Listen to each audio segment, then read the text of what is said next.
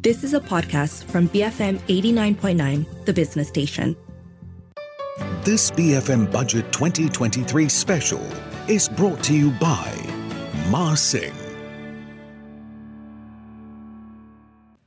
7:49 a.m. You're listening to the Morning Run with Shazana Keith and Jen Sun. In the lead up to the retabling of Budget 2023 this Friday, we're checking in with various industries and stakeholder groups on what they hope to see addressed by the Finance Minister come Prime Minister.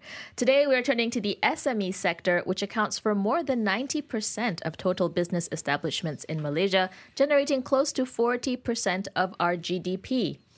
However, rising costs of goods, manpower shortages, and a dampening economy, economic sentiment brings forth a gloomy prospect for the sector in 2023. When Budget 2023 was first tabled last year in October, the SME sector received various forms of goodies from income tax reductions to one-off grants, 10 billion ringgit towards digitalization efforts, and many more initiatives. So, what will this Friday's tabling look like, and what should be kept and what needs tweaking to address the challenges today? day. For some thoughts on this, we have on the line with us Dato William Ng, Chairman of the Small and Medium Enterprises Association, better known as Samenta. Dato William, good morning. Thank you as always for joining us. So let's start with um, just reviewing the previous budget that was tabled in October last year. It did have a slew of tax reductions, grants, and heavy emphasis on digitalization efforts. Would you want to see the same in- incentives replicated um, in Friday's tabling, or are there some tweaks that uh, you would also like to see? Yeah, hello, good morning, and uh, thank you for having me again on the show. Uh, I think what we like the most about the last budget uh, was, of course, the focus on digitalization, which I think is uh, very crucial for our SMEs. And I and I think this is the same direction that we hope uh, for the budget uh, this coming Friday. but of course, we're also hopeful for some tweaks. for example, we have asked for the first 500,000 taxable income to be taxed at 15% instead of just 100,000 as previously proposed. Uh, of course, this would translate to an additional saving of about 8,000 ringgit per SME, about 1.2 uh, billion ringgit, uh, or about the same as the 1,000 ringgit handout for every SME that was uh, uh, proposed by the previous uh, finance minister. but in any case, I think this billion ringgit is going back into the economy, and and I believe that would be far more effective than just dishing out the 1,000 ringgit per SME as proposed previously especially you know now that the economy is reopened compared to uh, uh, three four months ago uh, when many SMEs are just struggling to to to to reopen and restart their business. So I think it is doable. Hey William, uh, digitalization efforts received 10 billion ringgit in the October budget. Do you think this is sufficient to address the issues and challenges that small businesses have going um, their plans to go online? Right. Um, of, of course, that was a, uh, a soft loan proposal. And uh, such loans at uh, at sub five percent interest are never enough. You know, if, if you ask uh, any SME, 10 billion, 20 billion is never enough because it's a it's a it's a subsidized loan. But I think the issue is a little bit more complicated than just making funds available for uh, digitalization. Uh, if you really look uh, deeply, many of our SMEs are stuck at very early stages of digitalization. this is why we're suggesting um, instead of making more funds available, which is great, uh, we, we want a double deduction for all expenses, whether to digitalize, to automate, or perhaps to comply with ESG. Uh, many of our SMEs are still stuck with 10, 20 year old machines and equipment. So I think instead of giving out grants for automation, we need to consolidate all this and uh, instead encourage SMEs who are who are ready to automate to, to go ahead and spend on those automation. And Dato William, looking ahead to Friday, what's on your wish, wish list for budget 2023? Your three most urgent and pressing ones. You spoke a bit about tweaking the taxes to uh, uh, to about 500,000 from 100,000 previously. But what are some of the other incentives which you are hoping for? Right, I've mentioned two, uh, but but since you're asking for three more, uh, I think the first we are we are uh, we, we want a double tax deduction on consulting, on training and certification for uh, for productivity link system. I think this is very crucial. I think our our primary problem is not as much about availability of funding, but really the low productivity many of our SMEs are are, going through. So any help to help SMEs uh, go up that productivity uh, ladder is very crucial. Secondly, I think to relieve uh, some of the uh, labor problem that we currently have is to really allow the use of HRDC levy for the hiring of interns and apprentices. Uh, we can put a cap to it. Uh, we can discuss that, but essentially, you know, to just allow HRDC levy to be used for that. And uh, thirdly, I think uh, again to to uh, relieve the pre- cost pressure to SMEs, and the Prime Minister has announced this earlier, but uh, to once again announce and ensure that there's no further hike of uh, of electricity tariff for all commercial and industrial users for the rest of the year. I think this would would, would uh, help a lot in lowering down the cost pressure. So these are the, the trees that you asked for, yes. Um, can I ask about the rising cost of goods as well? Because recently, well, yesterday they were talking about um, you know lifting the, the, the, cap on, on chicken and egg prices. Uh, are we going to be expecting businesses to transfer the rising cost to their customers um, eventually? I think um, when it comes to the cost of goods, uh, I think uh, to transfer that cost to consumers is inevitable. Uh, last year, I think you remember we were forced to increase the minimum wage by 25%. Uh, we actually wanted it to be stepped, but you know we were given the whole thing 25% at one go.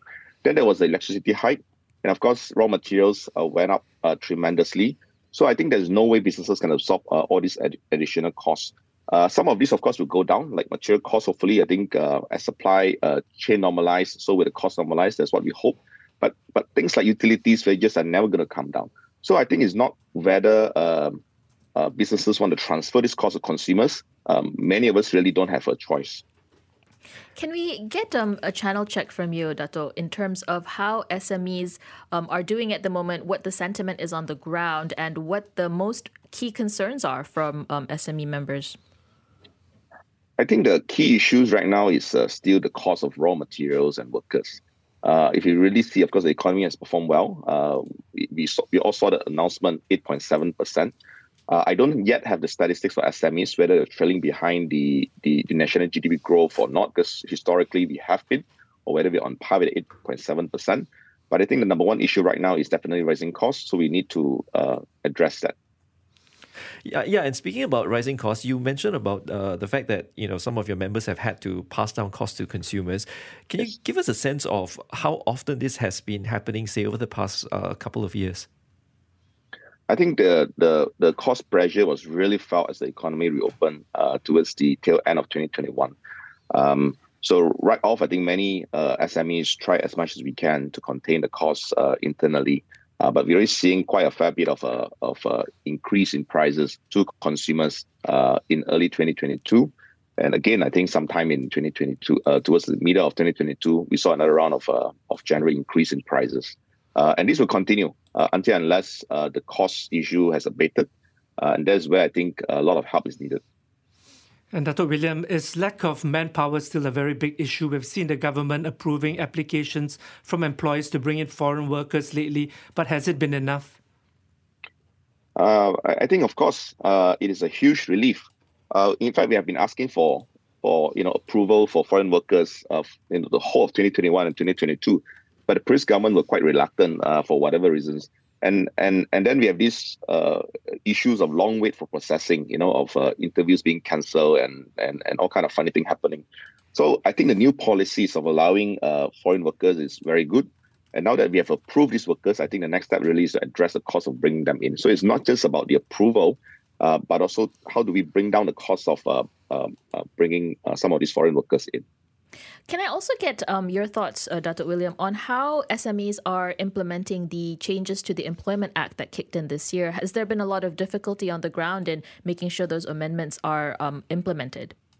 There's a there's a very hot and sensitive issue uh, within our association. Uh, almost every day we get messages from members saying, you know, what can we do to uh, to try and meet the new changes. I think by and large, SMEs are supportive of the changes. We think it is it is good it helps a lot in uh, helping reopen some of the markets where we are blocked uh, uh, because of perception that Malaysia is not practicing the, uh, the same labor standards as as uh, you know the, best in the world. But at the same time, I think the the changes are a little bit of a uh, drastic measure. if you look at other markets like Singapore and UK, governments in Singapore and UK are providing support to businesses, not just SMEs. Uh, to, to try and um, uh, meet some of these uh, increased uh, benefits that are given to employees. For example, in Singapore, um, some of the maternity leaves, extended extended leaves that are given to employees are actually subsidized and paid for by the government. So, of course, we are hopeful to see that. unfortunately, we have not heard of any of such intervention, any of such help in Malaysia. So, SMEs by and large are bracing for another round of increase in costs generally in doing business. And again, unfortunately, that some of that would have to be passed to the consumers again. Dato, thank you very much for speaking with us. That was Dato William Ng, chairman of the Small and Medium Enterprises Association, or Samenta, giving us some of his wish list uh, items for budget 2023. Uh, really looking to, uh, really hoping that the government will help alleviate cost pressures and also labor shortages among SMEs, uh, among others. Which will also hopefully alleviate cost pressures on consumers, which will be passed down from them, right? There, it's we're all connected in some way, uh, but we will be watching budget very closely, of course it's 7:59 a.m. We're heading into the 8 a.m. news bulletin, but we do have a quick message for you. Yes, fears of recession and inflation mount in an increasingly uncertain economic environment. Thinking long term has become crucial to anyone's wallet.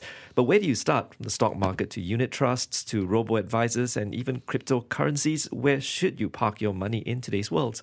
Join us at the BFM Ringgit and Sense event Investing Through a Stormy 2023, where our expert guests will share insights and tips. It's happening on Wednesday, the 1st of March. You can get your tickets at bfm.my slash events. This event is presented by Sun Life Malaysia, your lifetime insurance and takaful partner. After the news on the Breakfast Grill, Wong Shou Ning speaks to Callum Chan, CEO of LHS LH Plus Sendirian Berhad. Stay tuned, BFM 89.9. This BFM Budget 2023 special was brought to you by Mah Sing. Reinvent spaces, enhance life. You have been listening to a podcast from BFM 89.9, the business station. For more stories of the same kind, download the BFM app.